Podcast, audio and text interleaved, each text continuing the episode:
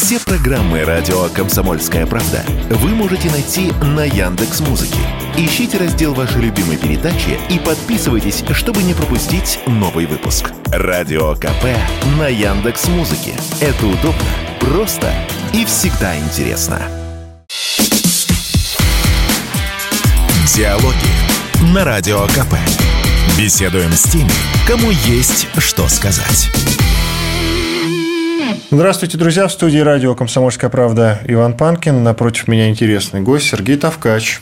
Разработчик беспилотников э, и, наверное, глава да, фирмы ООО «КБ Авиановации». Правильно все сказал? Сооснователь сооснователь. Отлично. Сергей Тавкач бывает неоднократно в нашем утреннем эфире, программа «Что будет?».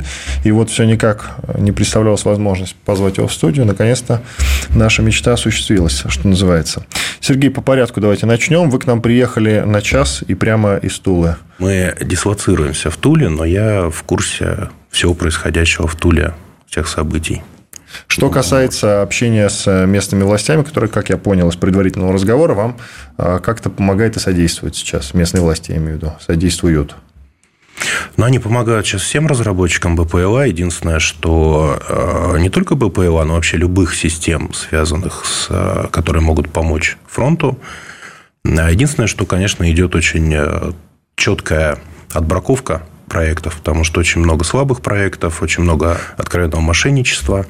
И вот подход тульских властей мне здесь нравится, потому что э, недавно происходил смотр проектов дронов, и э, туда нагнали дронов, туда пригнали э, панцирь, и туда пригнали еще дроновых ружей противодроновых. И все это дело проверяли по полной программе. В итоге из всех проектов там только два или три как-то смогли летать в этих условиях, остальные просто отсеялись. То есть, абы кому деньги не дают, работают четко, работают правильно. Вообще молодцы. Прекрасно, это воодушевляет. А это единственный пример из э, регионов, я имею в виду, который как-то содействует действительно тем людям, которые что-то делают на благо фронта, вроде вас? А, ну, доподлинно мне неизвестно других случаев, хотя слухи доходят. Но вот из другого региона, не буду называть какого, к нам приходили а с просьбой дать им что-нибудь, вообще неважно что, чтобы они могли отчитаться. То есть им было пофиг, что мы им покажем, лишь бы вот э, они сказали. А еще если мы скажем, что мы, они это нам помогали, поддерживали, то вообще будет хорошо. Ну, это прям коррупция какая-то натуральная, честное слово. Но людям просто нужно, чтобы от них отстали, и, и все. Им не интересно. Ну, понятно. То есть, э, в вашем случае дело так или иначе движется. Да. При этом, насколько я понимаю, и вы, когда участвовали в нашем утреннем эфире, говорили об этом, что боевые беспилотники, вы в том числе, то есть и гражданские, производить не могут, не имеют права. Не имеют права по закону. 221 статья, если мне не изменяет память, это изготовление частей оружия. При и том, что как такового-то там оружия нет. А неважно. Ну, то, то есть, есть беспилотник, который способен держать, грубо говоря, там да, какой-то да, да. боевой снаряд без боевого снаряда, потому что вы не производите боевые Но снаряды. Это другая без... статья, да, это обращение да. взрывчатых веществ. Вот. Но при этом нельзя изготовить. Нельзя. Поэтому все, кто занимается такими вещами, они делают либо доставщики пиццы, либо Кока-Колы. Вот бутылка Кока-Колы подвешивается и везется нашим украинским друзьям. А размер примерно такой же, да, насколько я понимаю? Ну да, полулитровка как раз вот очень хорошо соответствует. Как изменился фронт благодаря беспилотникам? Давайте Кардинально. уйдем, уйдем в историю, что называется. Годичной давности уже считай. А, потому что, а, ну, во-первых, это первое, первый такой конфликт, где а, происходит массовое применение беспилотников обеими сторонами, причем как беспилотников, разработанных армиями, то есть серьезных разработок, так и кустарных разработок, которые делаются вот буквально на коленке либо самими фронтовиками, либо волонтерами. Это вообще, я считаю, первая война волонтеров. Потому что помимо линии, линейки вооружений, которые поставляют Министерство обороны, скажем так, противоборствующих сторон, существуют линейки вооружений, которые проектируются частниками. И проектируются как открыто, так и вот, как я говорил, полузакрыто, то есть прикидывая, что это гражданские какие-то вещи. И происходит их параллельное применение, причем а, вот здесь вот есть кардинальное отличие между украинцами и нами. Украинцы это поддерживают горячо, а наши стараются с этим бороться.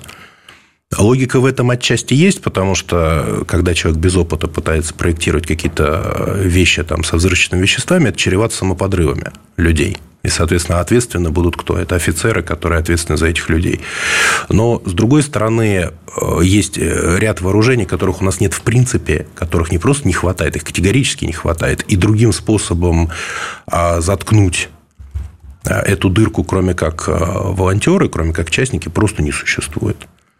Вот в первую очередь это касается дронов камикадзе. Вот вы спрашивали, как изменилась война.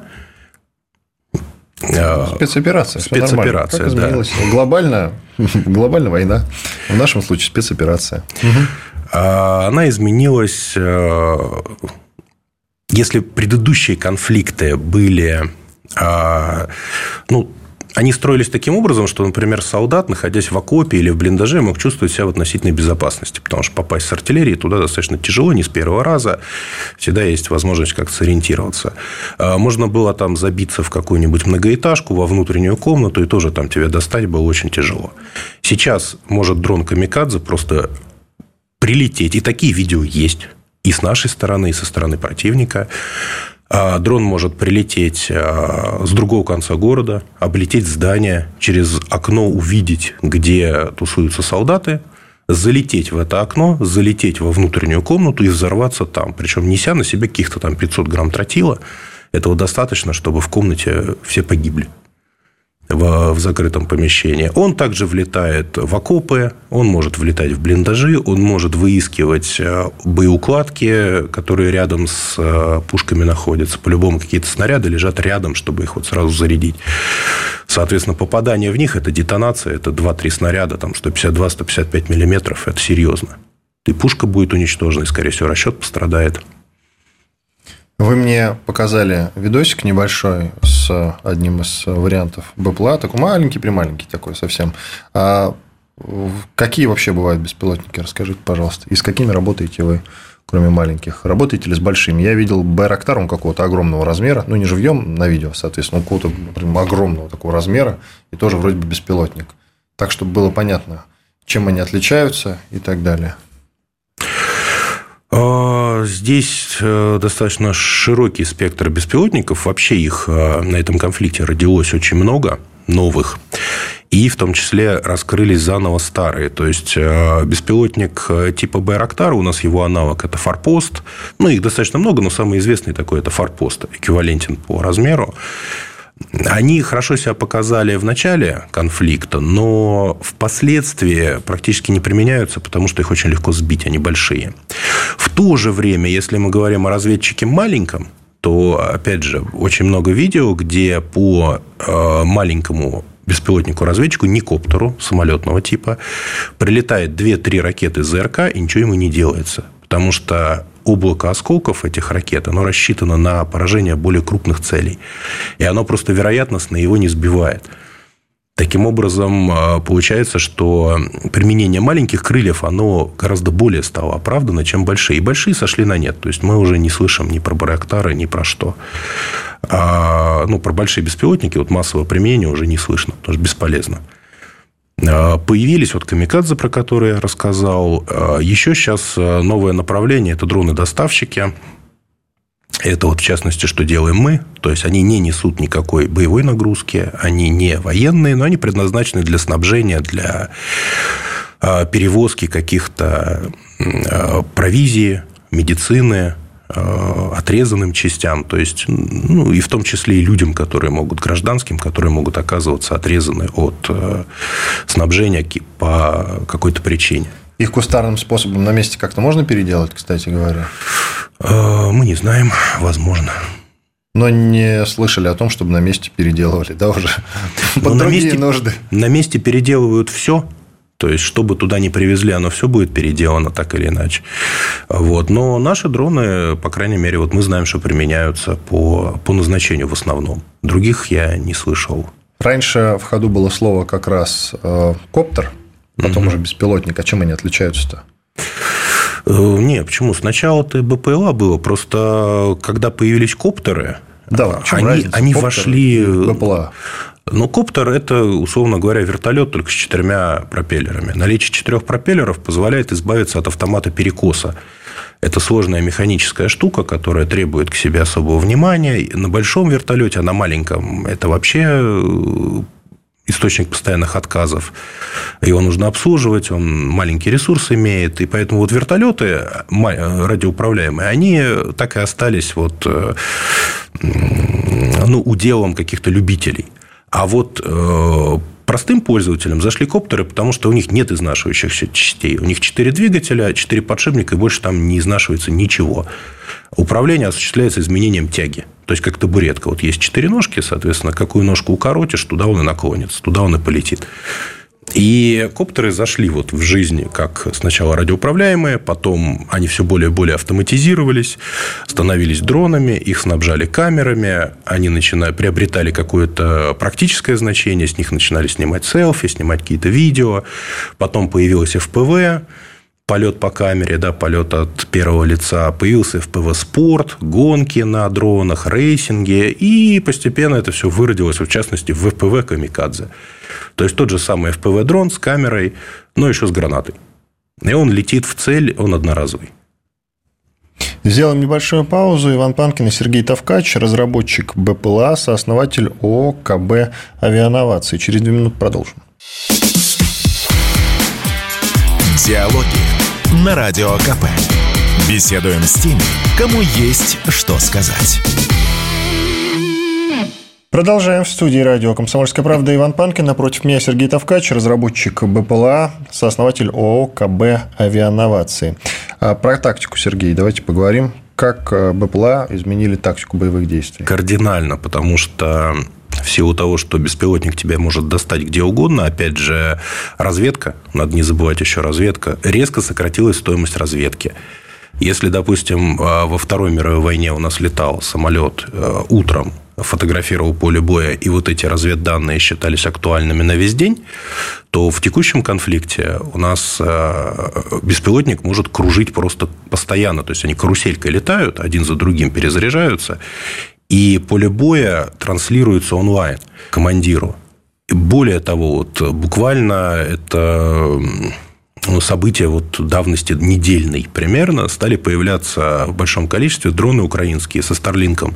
Они вообще транслируют в интернет и транслируют куда угодно. То есть военачальник может сидеть в Киеве в теплом кресле и видеть онлайн все, что происходит на любом участке фронта. У нас, к сожалению, ничего подобного нет. И вообще в, вот в этих дроновых э, технологиях мы добровольно выбрали путь догоняющих. Поскольку у нас эта тема не развивается, то мы можем только отвечать. То есть нам предлагают какое-то вооружение, и мы должны либо сделать такое же, либо придумать, как ему противодействовать. Но что-то сделать наперед мы не можем.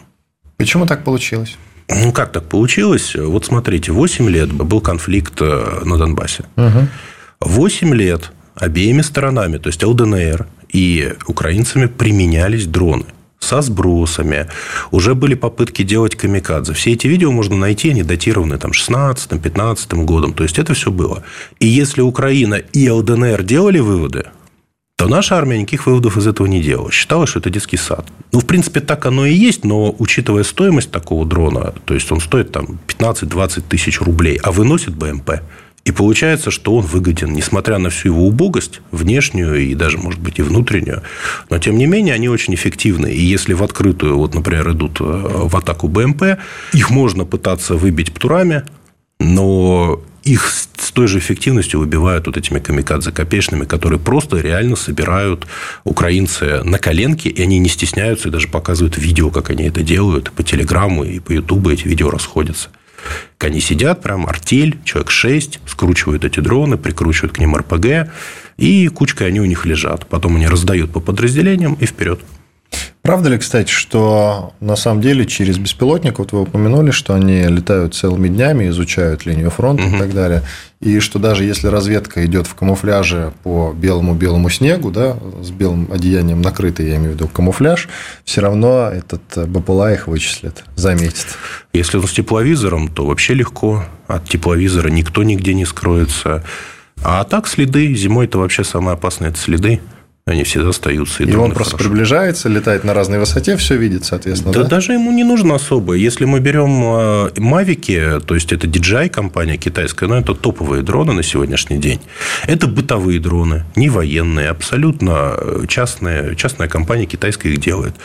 У них просто отличные камеры с матрицами Sony, э, часто с зумом оптическим, э, спокойно там на 16 на 32 приближения, HD качество и с них видно, ну, вот как у вас на YouTube HD есть качество, вот так с него и видно. Соответственно, еще если он зумом приблизит, он может висеть на дистанции. Почему-то я говорю, что изменилась э, категорически вообще вот вся тактика ведения боевых действий, потому что ты этот дрон не видишь. Он маленький, он размером ну, сантиметров 40 в поперечнике. Он висит на дистанции 5 километров в воздухе. Он серенький на фоне тучи, его не видно, не слышно.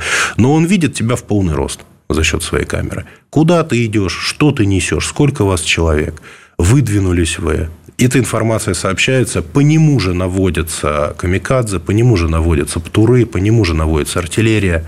Единственный способ борьбы с ними – это рэп. Но рэп у нас представлен только большими системами типа красухи, именно вот настоящими взрослыми рэбами.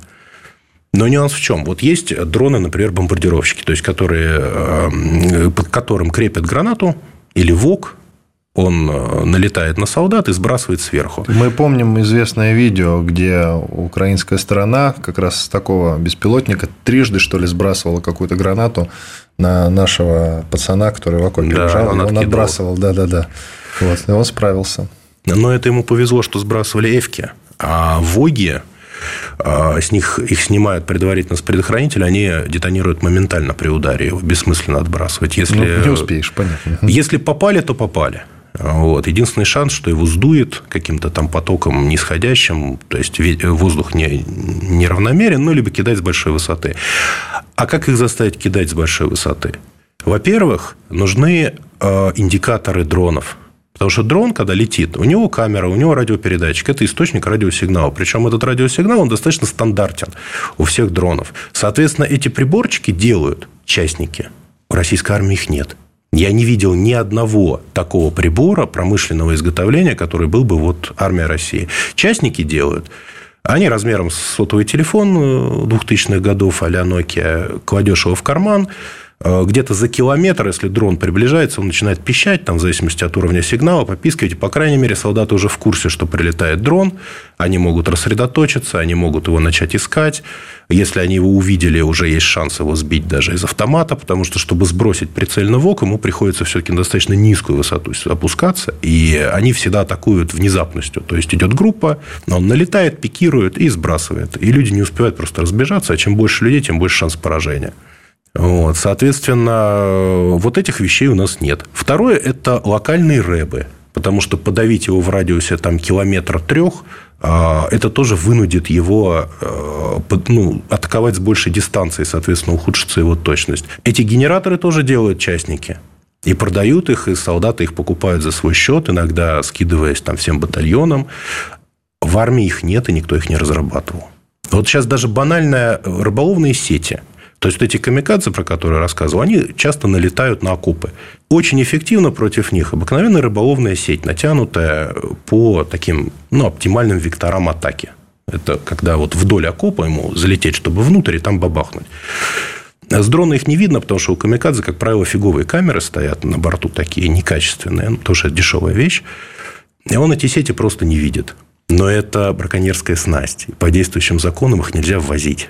И даже за их покупку там в Китае можно получить штраф. Соответственно, волонтеры покупают, но периодически на эти штрафы влетают. И э, таможня ну, закрывает эти, э, эти доставки, но таможенники действуют в рамках законодательства, их нельзя обвинять. Законодательство никто не отменял, никто не, не адаптировал его вот под текущую ситуацию. Так же, как и дроны, это же вообще двойного применения продукт. Его тяжело растаможить, если ввозить. Это... Двойного применения в смысле боевой характер и бытовой да, характер. он относится к э, продукту двойного применения. И ввозить дрон, ну, это не так просто. Это нужно специально регистрировать компанию, которая вроде как оператор. Через нее, через пень-колоду все это ввозить. Она должна быть аффилирована с Минобороны наверняка, нет?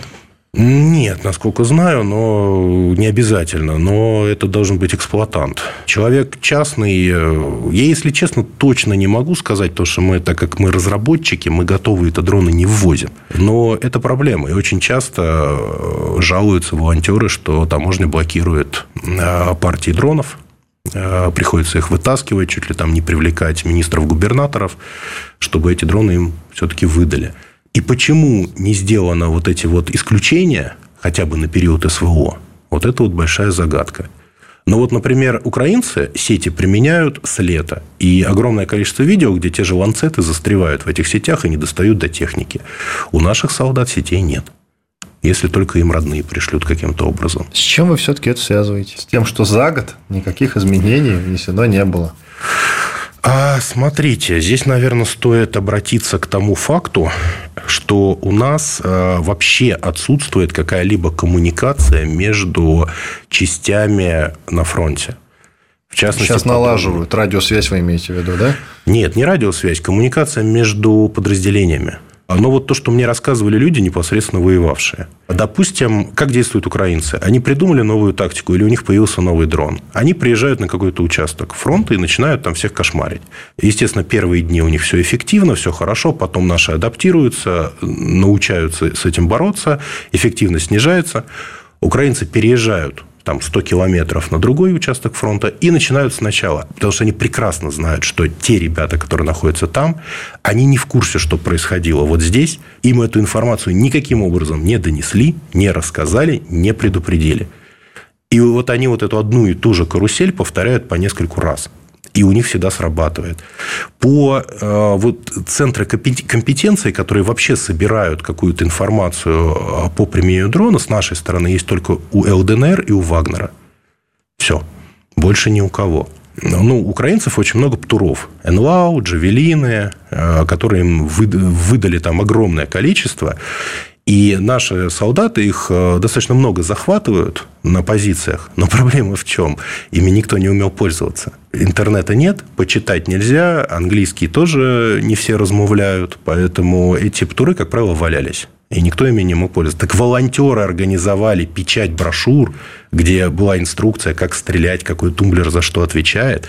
И там через ЛДНР, через все раздавали военным. И только после этого что-то пошло. И вот наши ребята ну, стали как-то уметь этим пользоваться. Со стороны э, Министерства обороны таких подвижек, насколько мне известно, не было. Все эти брошюрки, они частные. Их сделали частные, на частные деньги по собственной инициативе люди. Потрясающе. Иван Панкин, Сергей Тавкач, разработчик беспилотников, сооснователь ОКБ «Авиановации». Делаем небольшой перерыв, после этого продолжим. Оставайтесь с нами. Диалоги на Радио КП. Беседуем с теми, кому есть что сказать.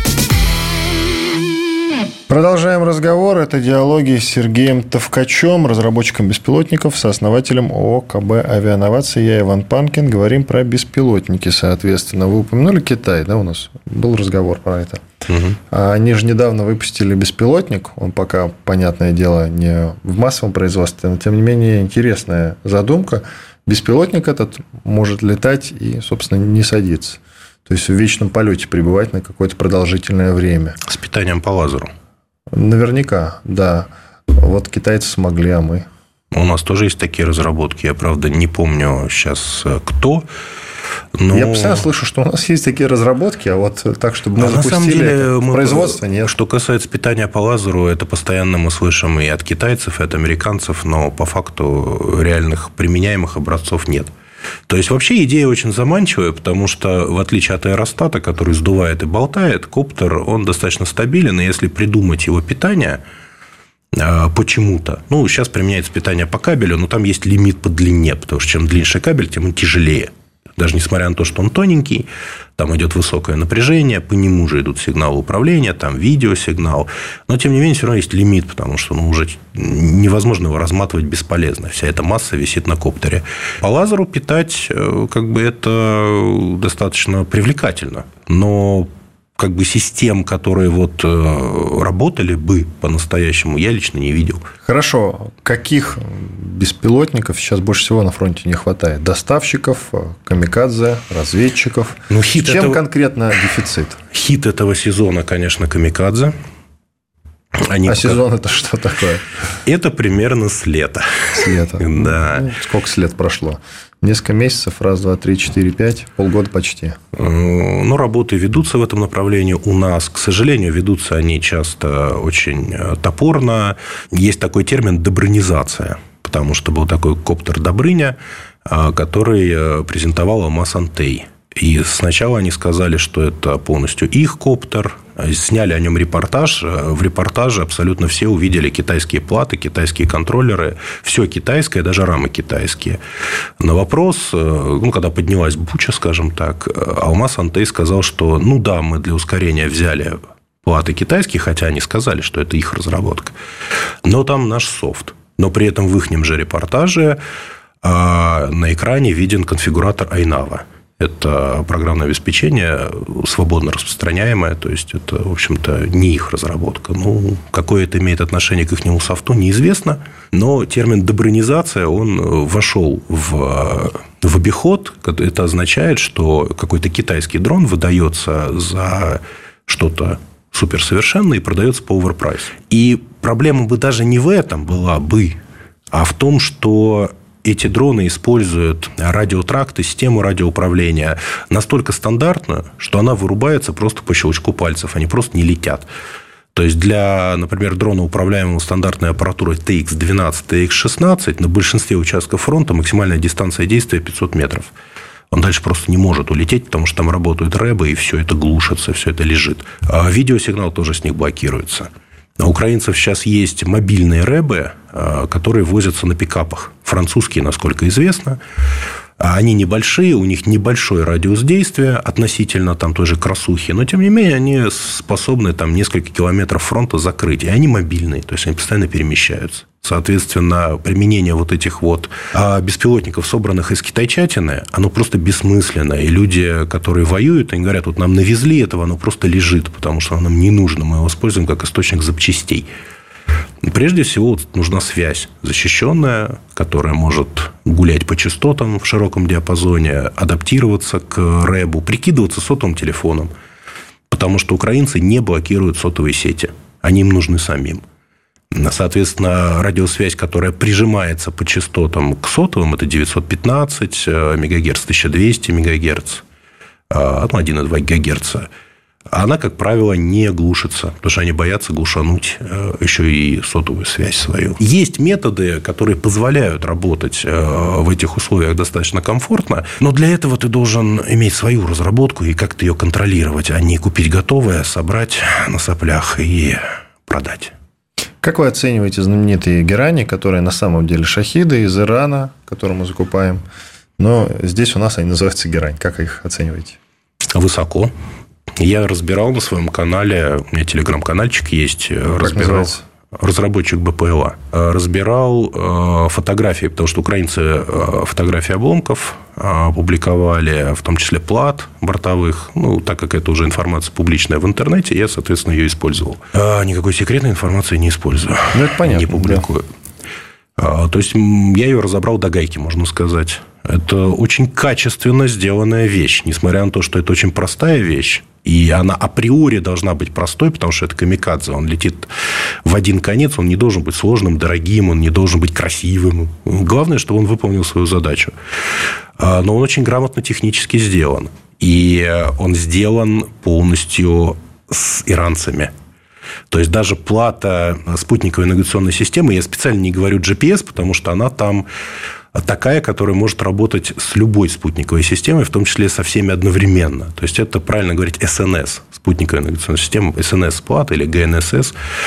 Вот. Она полностью разработана иранцами, потому что эту плату и за рубежом, и у нас пытались найти готовую. То есть, вот, ну, может быть, они взяли какой-то модуль и просто вот его перепрошили. Никто не смог найти. То есть плата абсолютно оригинальная. Абсолютно оригинальные платы автопилотов. Абсолютно оригинальные э, платы полетного контроллера и всего остального. То есть ребята реально работали. Троекратное резервирование автопилота. Все очень серьезно. А самое главное, очень много пустых незанятых разъемов. Что нам говорит о том, что вообще-то в Гераньке предусмотрена установка еще разных много блоков, которых просто сейчас не ставят. То есть, сколько тузов у Герани в рукаве, еще никто не знает. Но иранцы те же, например, публиковали а, роевой полет гераний. То есть, когда они летят роем и атакуют роем. А что такое рой? Вот сейчас украинцам поставили а, батарею патриотов. Это 32 ракеты заряженных. Перезарядка дольше. То есть, посылаешь 40 гераний, и 8 из них гарантированно пройдут эти патриоты. Потому что 32 ракеты выпустят, даже если они все собьют герани, пока они будут перезаряжаться, остальные спокойно пролетят и атакуют свой объект. Учитывая... Но сколько стоит Патриот и сколько стоит Конечно, Герань? она стоит копейки. Она стоит порядка там 7-8 тысяч долларов по оценкам. 7-8 тысяч долларов – это очень мало для такого боеприпаса.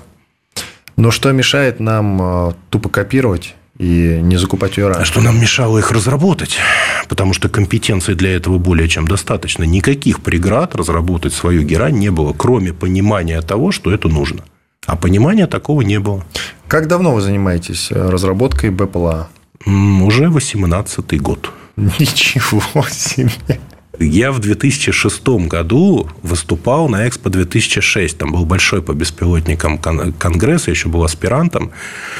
И э, я там рассказал, что вот беспилотник можно, э, может корректировать а, артиллерийский огонь, что он может быть ретранслятором связи, что он может много чего делать на фронте, э, что он может стоить меньше тысячи долларов. Нас выслушали, сказали, ребята, вы пересмотрели американских фильмов. Это дословная цитата. А кто сказал?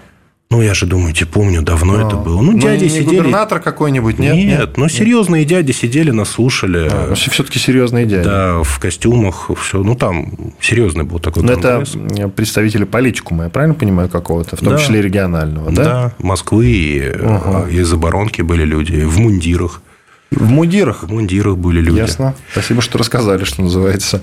Ладно, такой вопрос. Путин поставил задачу обеспечить фронт беспилотниками как быстро получится обеспечить. И какими получится обеспечить, а какими не получится быстро обеспечить? А, ну, все упирается в элементную базу, в электронную. То есть, э, например, вот у нас сейчас основная проблема – это покупка электронных компонентов. Если для оборонки это нет проблемы, у них есть свои каналы, они все, что им надо, купят при любых санкциях. А, но для частников это проблема. И проблема не только в доступности иностранных компонентов, в которых нет аналогов ни в Китае, ни у нас. Это высокопроизводительные контроллеры, прежде всего, и плиз. Они ограничивают э, определенные э, классы беспилотников. То есть, вот, например, беспилотник Камикадзе с захватом цели, который может э, сам захватить визуально цель, и дальше даже в условиях рэба, в условиях потери э, связи с оператором, он уже будет переть на эту цель, даже если она движется.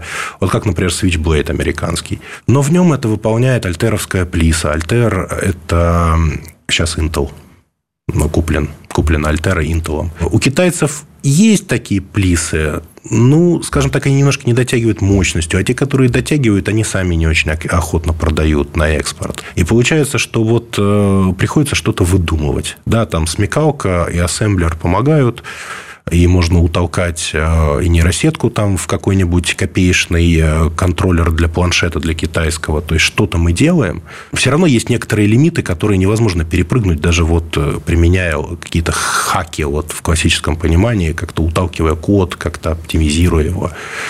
Поэтому заполнить мы что сможем? Мы сможем, скорее всего, простыми дешевыми наблюдателями, камикадзе с хорошей связью, потому что на это, в принципе, нет ограничений, нужны только разработчики, чтобы они это сделали. И мы сможем, наверное, заполнить вот доставщиками. Но если мы говорим о каких-то больших серьезных дронах, э, которые распознают цели на большой дистанции, так, чтобы заполнить, наверное, не получится. По крайней мере, частным производителям это 100%. А оборонка, ну, я просто не знаю их кухни. Иван Панкин и Сергей Тавкач, разработчик БПЛА, сооснователь ООО КБ авианновации. Делаем небольшой перерыв, после этого продолжим. Диалоги на Радио КП. Беседуем с теми, кому есть что сказать. Иван Панкин и Сергей Тавкач, разработчик беспилотников, сооснователь ООО КБ «Авианновации». Все-таки год, год бы понять, как быстро все-таки сможем мы обеспечить фронт беспилотниками так, чтобы постоянно беспилотники поставлялись, нужды в них не было. Ну, согласно указу господина президента. Смотрите, с одной стороны, указ этот исполняется. Я вижу, что зашевелились э, органы самоуправления в городах, потому что к нам идут обращения. Вот, например, в Тульской области все очень серьезно делают. И при испытании э, как я уже рассказывал, при испытании проектов подгоняют реальный рэп, реальные ЗРК, и проверяют работу всех этих систем в реальных условиях. То есть, абы что не финансируют, абы, абы чему не помогают. А, но ведь есть, например, э, регионы, в которых просто нет команд, которые могут... Вот здесь вот, знаете, надо сделать такую поправку, что у нас как-то изначально э, спецоперация э, выставлялась как что-то далекое, и вроде это происходит где-то вот там и не с нами. Нашим не дают помогать фронту. Ну, то есть, вот э, я уже рассказывал, что доходит до смешного, то, что вот э, таможня не пропускает какие-то компоненты. Электронные компоненты у нас по законодательству, э, они являются продуктом персонального потребления по кодам этим ТНВЭТ таможенным. То есть, радиолюбителей у нас в стране нет официально. То есть человек-частник не может растаможить по всем правилам электронный компонент. Не может растаможить осциллограф или какой-то измерительный прибор. Вот эти вот э, костыли в законодательстве, они повсеместно. По химии у нас огромное количество химии в прекурсорах, при том, что там вот ацетон, например, да, химически чистый ацетон. Это основное вещество после керосина в авиации. Им по документации моют все – но химически чистый ацетон, он, по-моему, в четвертом списке. То есть, купить его можно по паспорту. И, соответственно, я его не могу заказать онлайн. И, и мне его не отправят. Я должен лично явиться в химмагазин, предъявить паспорт и купить этого ацетона. Химмагазин от меня ближайший в Москве. Мы находимся в Туле, 250 километров. И вот мы ездим, покупаем ацетон. А если бы мы жили дальше? И вот эти проблемы, они повсеместно как какая-то, я не знаю, идет какие-то сдвиги в работе, как раз э, борьба с бюрократическими сложностями. Ну, на начало СВО была одна ситуация, сейчас может быть другая или нет? А, ну, смотрите, вот те э, проекты, которые поддержаны э, органами самоуправления, то есть губернаторами, вот что-то такое, то, что как в сейчас, Туле, короче. Как в Туле. Угу. У них есть возможность через вот эти органы закупать то, что им нужно. Но самостоятельно это по-прежнему нельзя делать. Ну, вот есть человек в Екатеринбурге, он паяет вот эти детекторы для, ну, для индикации дронов для uh-huh, солдат. Uh-huh. Он их там паяет небольшое количество, что-то в районе 60 в месяц, э, ну, сколько может, радиолюбитель. И у него проблема вот с закупкой электронных компонентов. Он периодически таможня блочат эту, эту покупку кому он должен обращаться? У него нет крыши, условно, в виде какого-то губернатора. Он просто работает на фронт. Причем он работает по себестоимости, он даже с этого ничего не зарабатывает. И вот таких вот э, кулибиных очень много, которые реально делают полезные вещи, но которые имеют э, с этим проблемы именно из-за ограничений, которые никто не спешит снимать ни временно, ни постоянно. Хорошо. Еще какие-то, может быть, э, технические или просто бюрократические сложности есть у вас, которых есть смысл рассказать в эфире. Быть может, это как-то поможет, посодействует и э, сдвинет ситуацию с мертвого места. Здесь больше проблем приносят именно отсутствие коммуникации с фронтом и отсутствие вот этих вот центров обмена знаниями. Потому что те люди даже, которые что-то делают для фронта, часто делают фигню, абсолютно не подозревая об этом. То есть, э, ну, те же вот дроны, э, человек услышал, что фронту нужны дроны. Он дронами, ну, небольшой специалист, он там что-то управлял на радио, он покупает такой дрон с хорошей камерой, все замечательно, отправляет на фронт, и там ее невозможно использовать, потому что э, ни радиосвязь не удовлетворяет требованиям рэба, ни дистанции недостаточно, или он там камеру, допустим, поставил не того типа, какая нужна. А узнать он про это, в общем-то, ему негде. Хорошо, если он там читает телеграм-каналы профильные, он в курсе дела, тогда ему там могут подсказать, вот что нужно, а что точно не нужно. Но хлама приходит туда огромное количество, и это впустую потраченные деньги. Причем как от волонтеров, так и в том числе от организаций, которые поддерживаются в том числе всякими органами самоуправления. То есть, и здесь нет никакой коррупции, ничего, просто люди не знали и всадили деньги вот в фуфел. И огромное количество средств тратится впустую. А просто потому, что нет никакой организации. Потому что нет контакта с волонтерами. Волонтеры работают против Министерства обороны, Министерство обороны работает против волонтеров. Была попытка регулировать волонтеров. То есть, э, это где-то месяца два назад или три была такая замечательная идея, что вот мы здесь создаем центр, который будет вас регулировать, мы вам расскажем, как правильно волонтерить. Волонтеры сказали, мы без вас прекрасно справляемся. И так эта идея заглохла. И даже в, в озвученных ими целях их работы, да, там не было ничего полезного. То есть было видно, что люди не понимают, что нужно реально волонтерам, когда нужна помощь. Им просто хочется взять этот поток под какое-то управление. Ну, и, естественно, волонтеры против этого восстали. И, и ну, заглухла идея. То есть, остановить волонтерское движение сейчас уже невозможно. Слишком много стало людей. Зарегулировать пока еще больше не пытались. Хорошо, но, насколько я понимаю, есть и другая проблема. Проблема с операторами и с их обучением. Совершенно верно. Проблема с операторами присутствует. А в чем проблема? Ну, человек, он что, не может там джойстиком управлять? Ну, если, допустим, у вас цель попасть э, дроном Камикадзе в БМП, это не так уж легко. Э, во-первых, э, у Земли очень нестабильная плотность воздуха, потому что есть восходящие потоки, особенно летом, нагретые потоки, дрон болтает.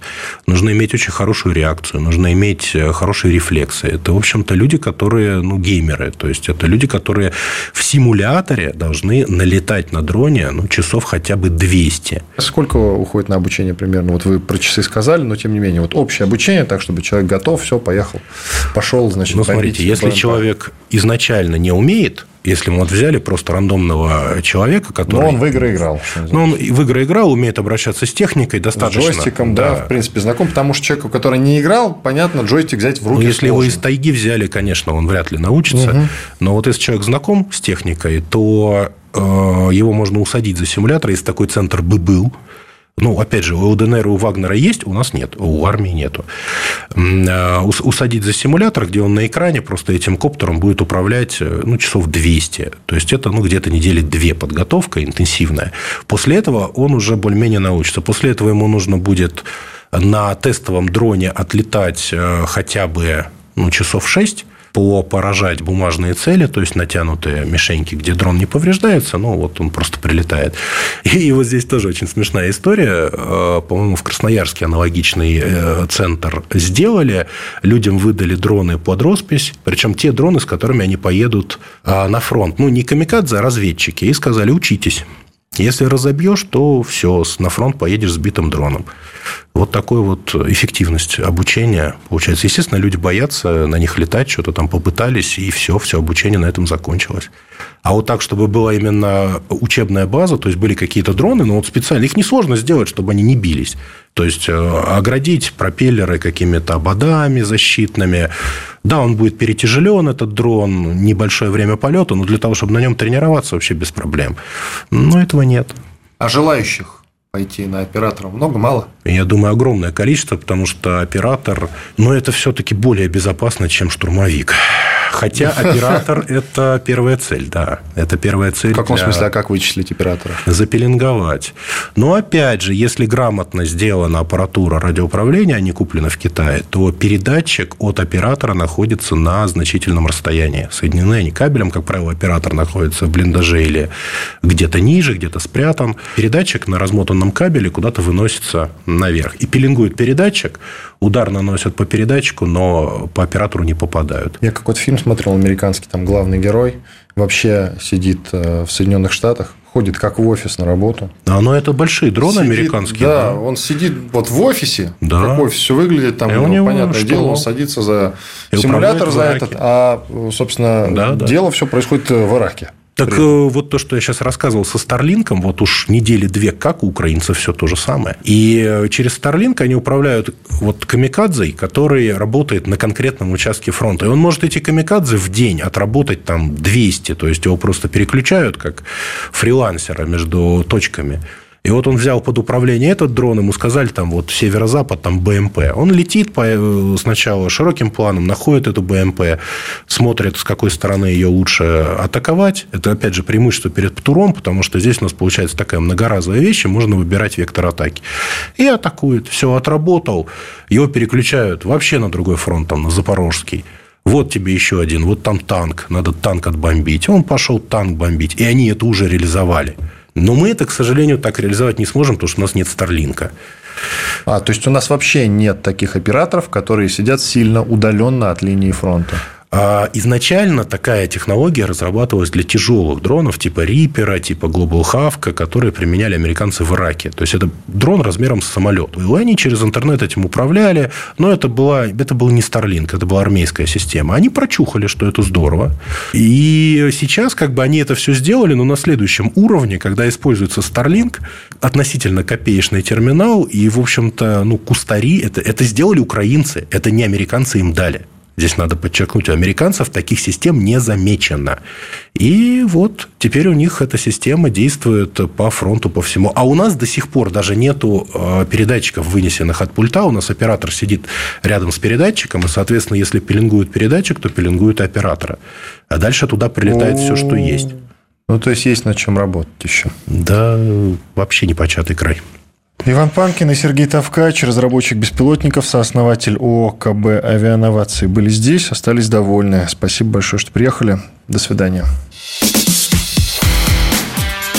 Диалоги на Радио КП. Беседуем с теми, кому есть что сказать.